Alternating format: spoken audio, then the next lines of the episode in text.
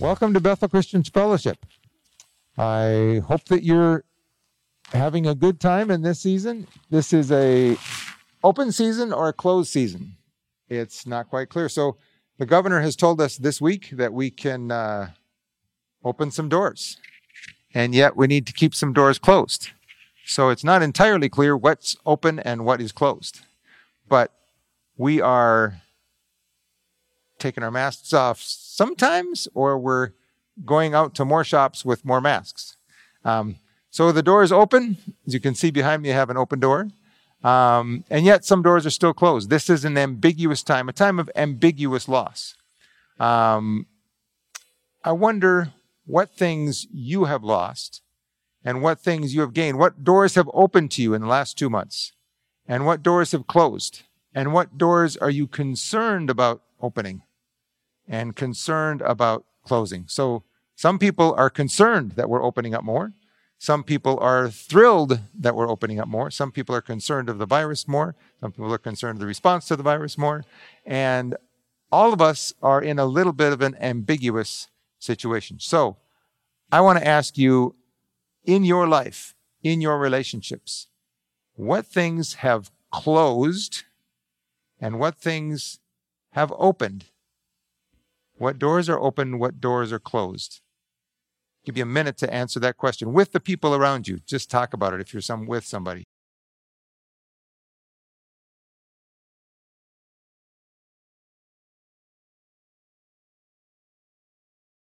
For myself, this has been an unusual season, and I want to talk about that for a minute. So, this week, I went up to be with my mom, and uh, for Mother's Day, last Mother's Day, I went up with Rafael Okeo, my Tanzanian friend, and we preached in uh, her home church where she had pastored for almost 50 years, uh, been in that part of that church. Um, and I thought it was going to be great. My mom was going to be proud of me and her, her student, Raphael.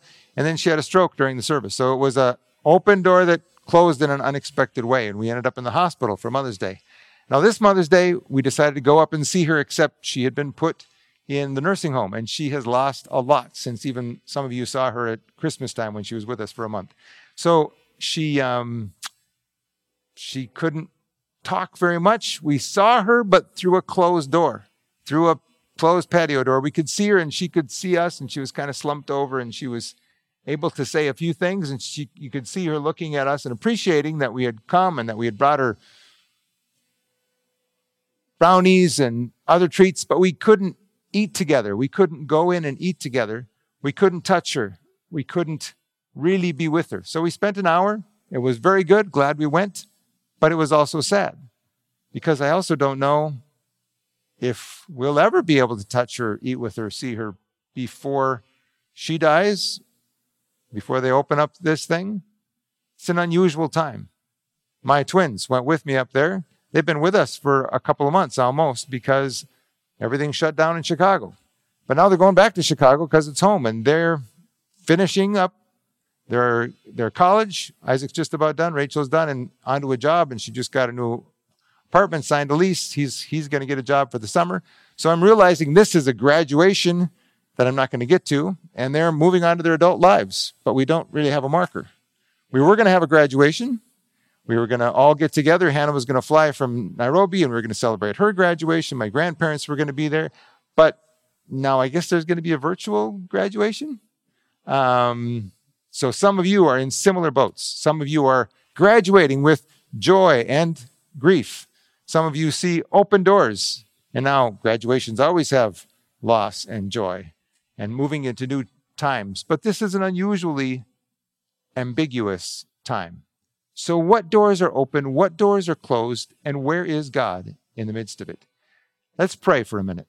Lord, we want to hear from you in this time, in this season, and find out what is open to us in this time. What doors have you opened? What doors are closed? Please, please be with us now. Amen. So, I want us to think about our motto as a house of prayer for all nations. We say we're a house of prayer for all nations. You'll see in our logo, we say we're radiating life and joy like that flower in the desert.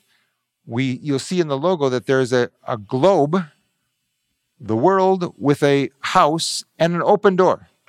We have an open door there because we want to be a place with an open door. We say we're a place where strangers become friends and friends become family. And then I preached or I mentioned in our annual meeting that we also have to have the door open to send people out.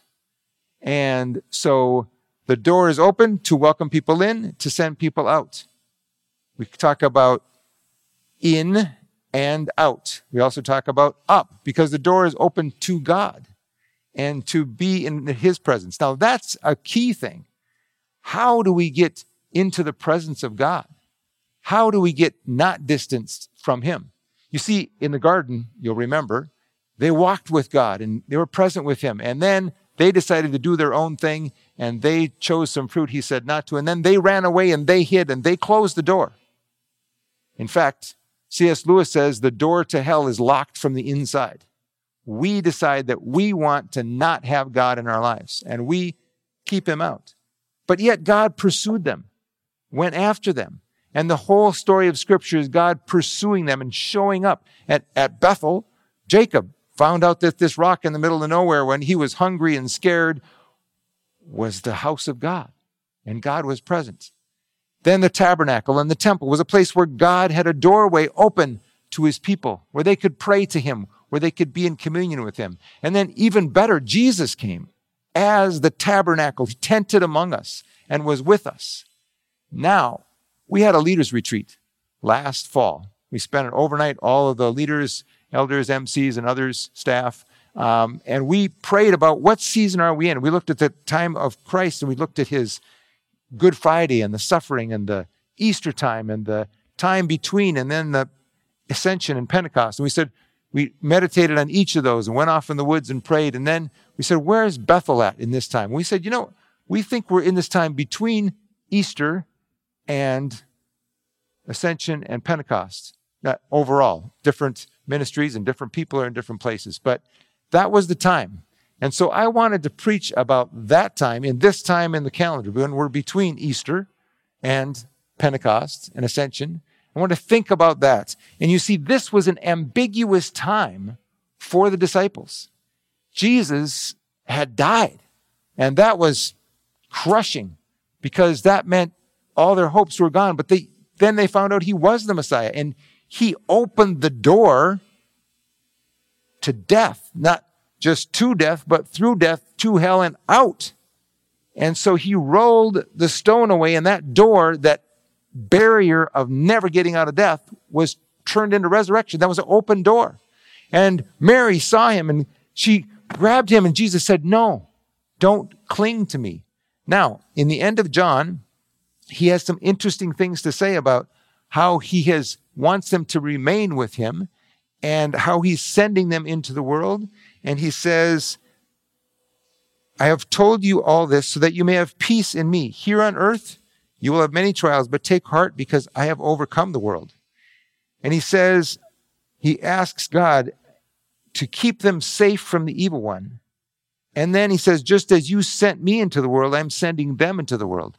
So Jesus has this protection from the evil when he asks God to protect them and he sends them into the world. So, how do we have confidence to be generous, to be secure, to be confident and humble in a time like this? It's because God is with us and God is our fortress, our protection against evil. Not that nothing will ever happen, but that in everything, God will be with us. So, my mother, in the difficult time she's in now, she's grateful, grateful for a loving family, grateful for God, grateful for his presence.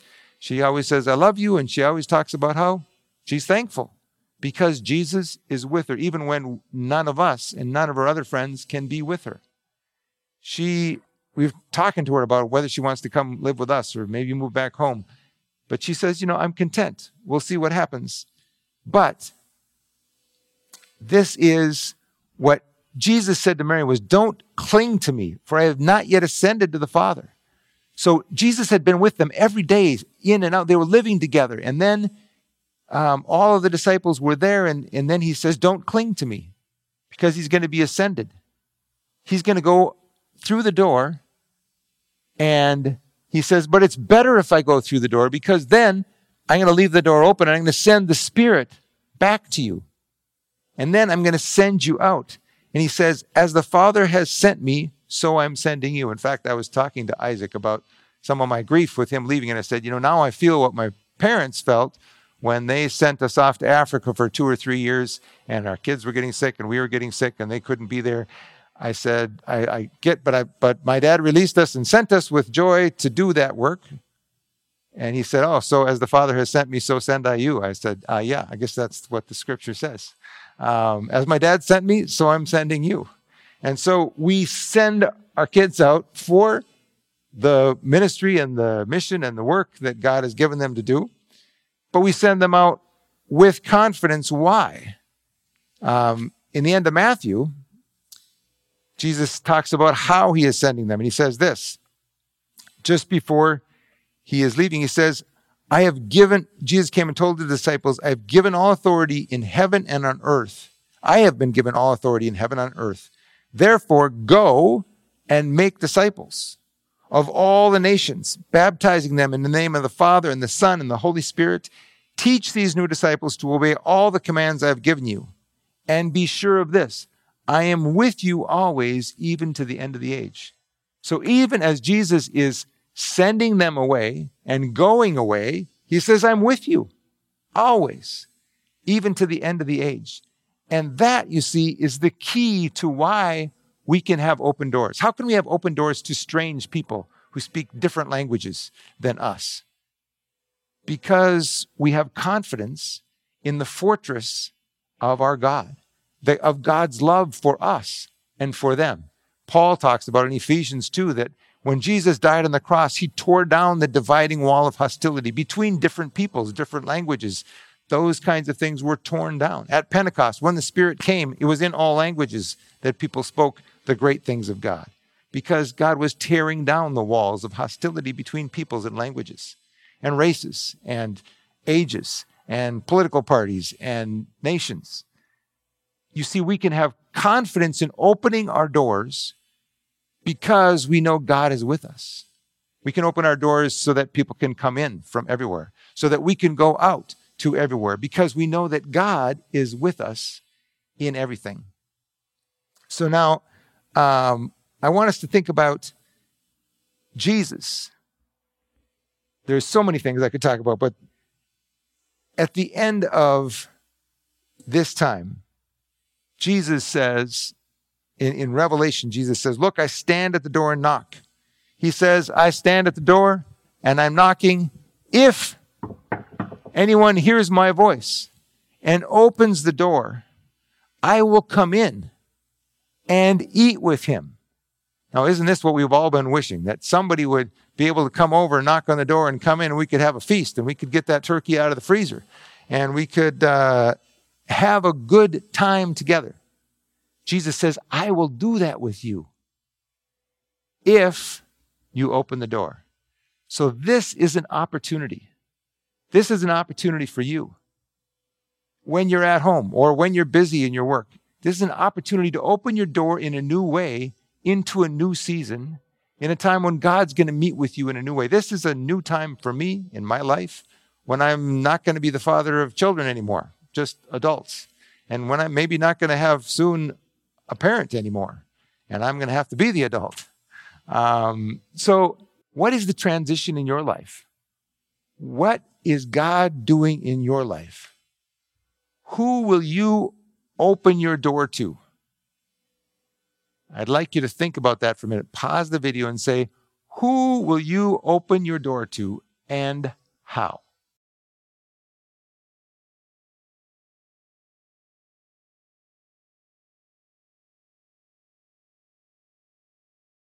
Now, as you think about that, we've had some new opportunities to open the door to everybody online in ways we haven't before. We've had opportunity to pray for people in new ways that we haven't before. We've been able to have John Varghese from India be part of our prayer times on Thursdays because we're doing them in a new way. So there are new opportunities that are coming in this time. And there's new opportunities for us. Now, I would ask us, let's not cling to the way things were. because God has something new for you and for us. He has new ways that He wants to send us out. He has new ways that He wants us to welcome people in. Maybe you've never been part of Bethel Christian Fellowship before and you're being welcomed into this. Welcome. We're glad to have you. The door is open. And send us a prayer request and, and engage with us in other ways. That would be great. I want to ask you what God is doing in your life. Now, some of you may not be sure about God and opening the door to Jesus. You see, do you remember in the story of the Chronicles of Narnia, they talked about Aslan coming, and there was this lion, and uh, and and there was this fear. What, what's a lion coming? But is he is he a tame lion? And they said, Oh no, he's not a tame lion, but he's good. And Aslan Jesus is not tame. He's not like having the lion you get to go and Como, see in Como Park Zoo, which you can't right now because it's closed. But all caged up there. He is loose and he's powerful. In fact, he's in charge and he wants to take over your life. You scared? But he's good. And he will take over your life in an entirely new way if you open the door. Maybe you've already opened the door to him some. Maybe there's more you could do. I went for a walk with somebody this week and give me a call. I'll go for a walk with you in Como Park. I do it almost every day. Um, beautiful time of year.